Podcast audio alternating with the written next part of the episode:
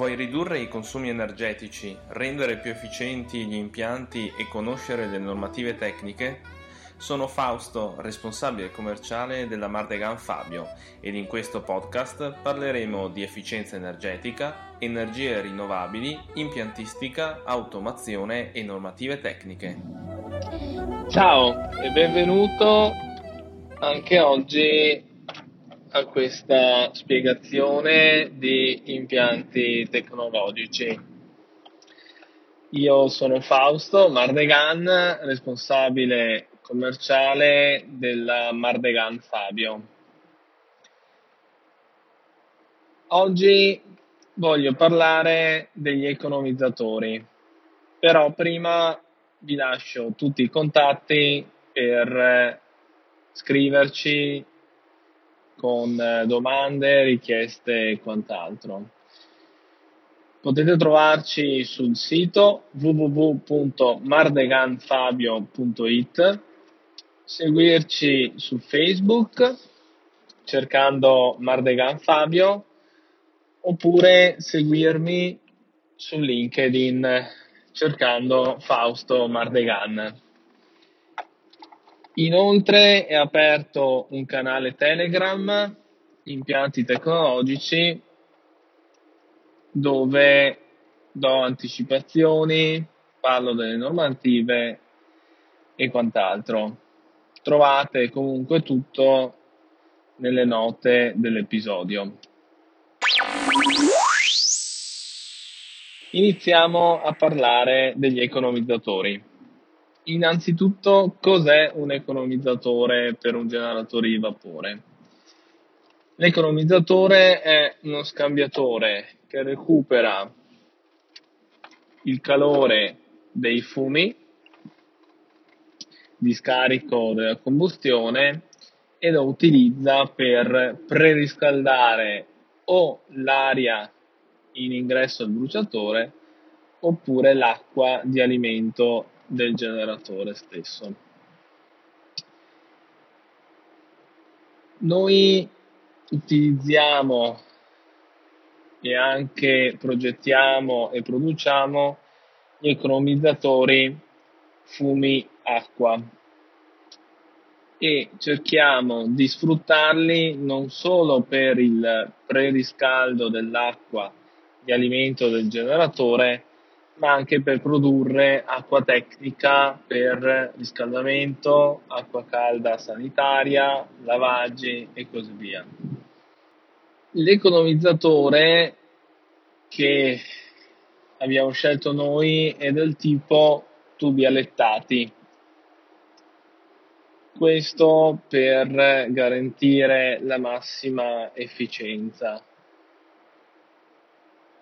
però oggi volevo soffermarmi sul sistema economizzatore più che sullo scambiatore stesso.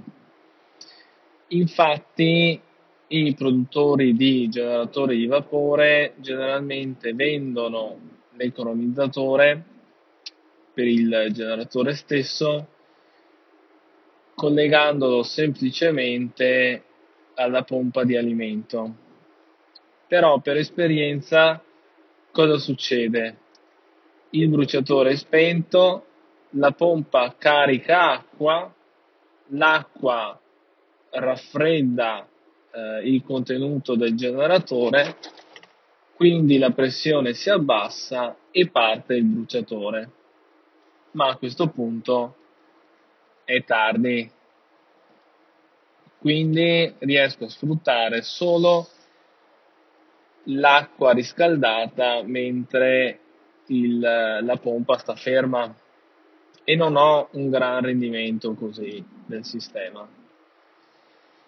Se invece si affianca alla pompa eh, del generatore un'altra sottodimensionata e la si fa modulare sulla eh, temperatura dei fumi in uscita, riusciamo a garantire un afflusso costante del, dell'acqua di alimento del generatore, soprattutto sfruttando i momenti in cui il bruciatore è attivo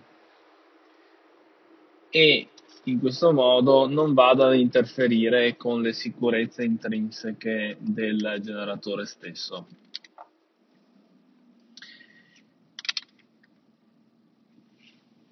Il sistema o comunque l'economizzatore non riceve più certificati bianchi poiché il, um, il GSE lo ha inserito come baseline. I nostri sistemi di recupero però, essendo eh, integrabili e collegabili a, alla rete per la telegestione interna ed esterna, sono soggetti all'iperammortamento e riusciamo a dare anche già la perizia,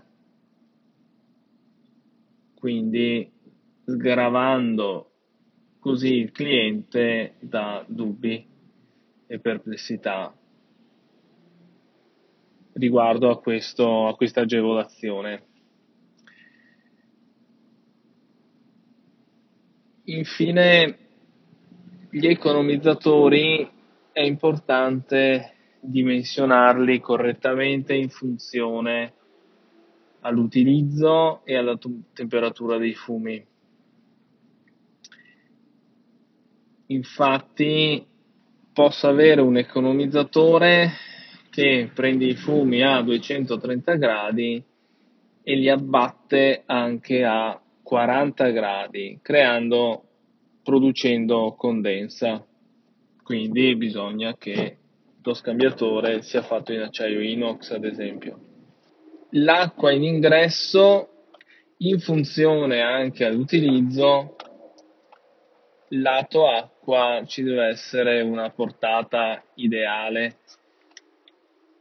sotto la quale non si può andare per rischio di eh, evaporazione. Quindi se utilizzo per acqua tecnica posso sfruttare un delta T costante, per esempio 80 gradi in uscita, 60 in ingresso e i fumi arrivano a 80-85 gradi mentre se lo utilizzo su un generatore che ha molto vapore a perdere e voglio preriscaldare l'acqua di reintegro, devo considerare che l'acqua entrerà intorno ai 20-25 gradi, ma devo assicurare almeno 70 gradi centigradi in alimento al generatore di vapore.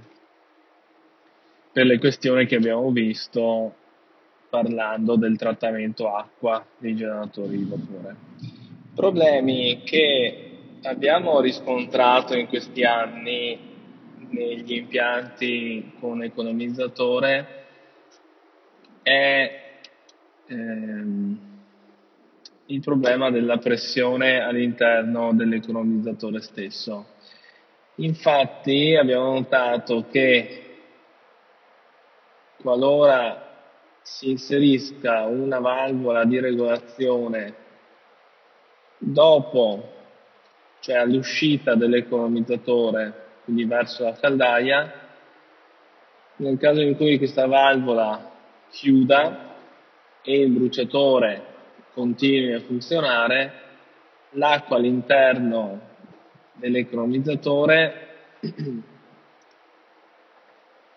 riscaldandosi fa da sé il generatore stesso e quindi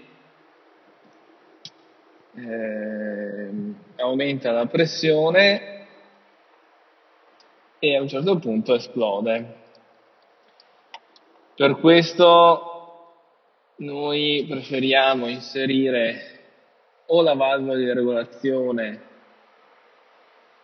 eh, prima dell'economizzatore, cioè in ingresso, oppure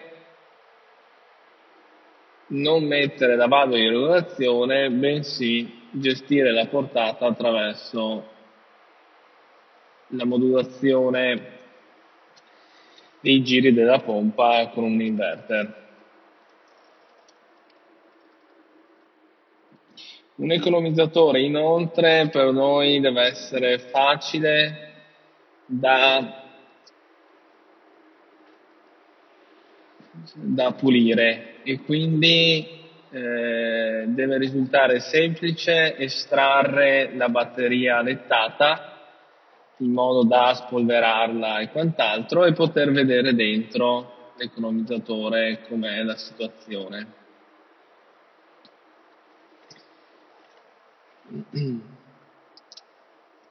Una delle utilità dell'economizzatore è anche quella di eh, fare da tappo per il calcare. Infatti il primo diciamo, shock termico che ha eh, l'acqua non viene più effettuato all'interno del generatore, bensì all'interno dell'economizzatore. E quindi sacrifico eventualmente l'economizzatore scapito del, del generatore.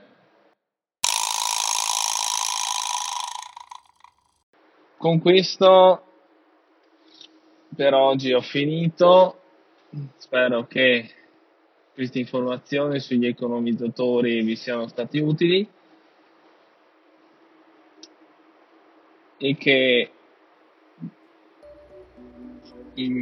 inviterete altre persone ad ascoltare il nostro podcast o ad unirsi al canale Telegram. Vuoi ridurre i consumi energetici, rendere più efficienti gli impianti e conoscere le normative tecniche? Sono Fausto, responsabile commerciale della Mardegan Fabio ed in questo podcast parleremo di efficienza energetica, energie rinnovabili, impiantistica, automazione e normative tecniche.